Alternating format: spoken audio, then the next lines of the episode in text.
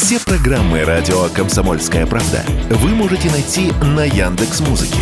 Ищите раздел вашей любимой передачи и подписывайтесь, чтобы не пропустить новый выпуск. Радио КП на Яндекс Музыке. Это удобно, просто и всегда интересно.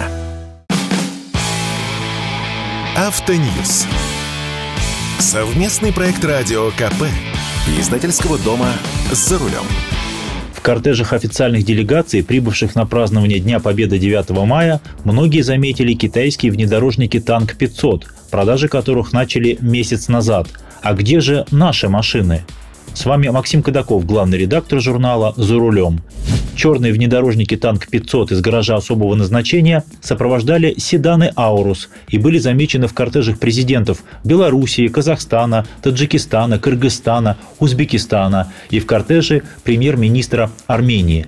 Можно смело предположить, что внедорожники «Танк-500» приходят на смену порядком устаревшим «Мерседесам ML», который пока еще служит в гараже особого назначения.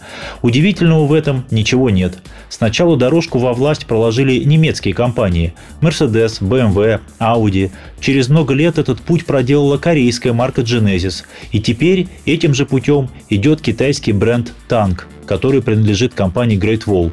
Кстати, Tank – это большая рамная машина, почти 5 метров. Трехлитровый турбомотор V6 развивает 299 лошадиных сил и работает в паре с 9-ступенчатым автоматом.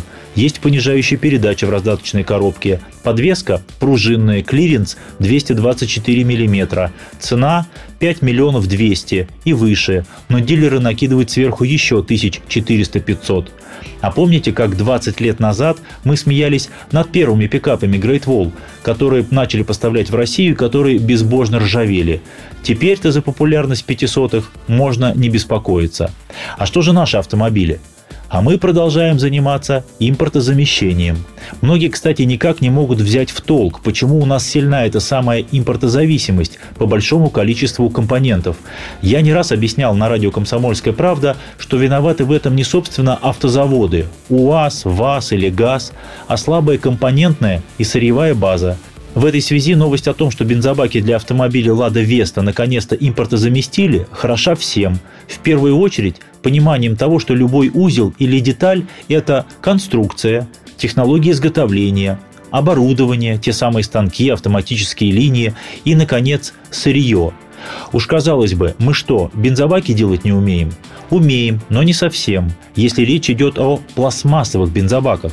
Есть, например, тольяттинская компания «Дипо», одним из учредителей которых много лет назад стала французская фирма Plastic Omnium – а фирма Plastic Omnium известна тем, что первая начала использовать экструзионно-выдувное формование для производства пластиковых топливных баков.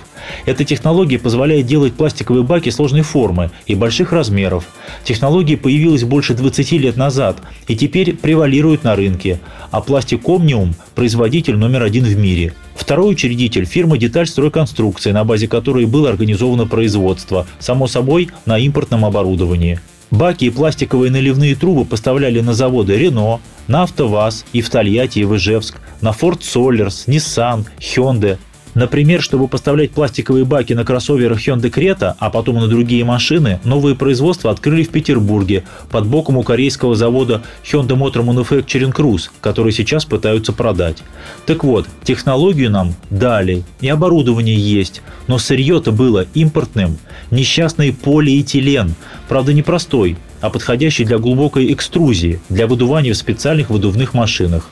И производство остановилось – Благо и Весту не выпускали почти год.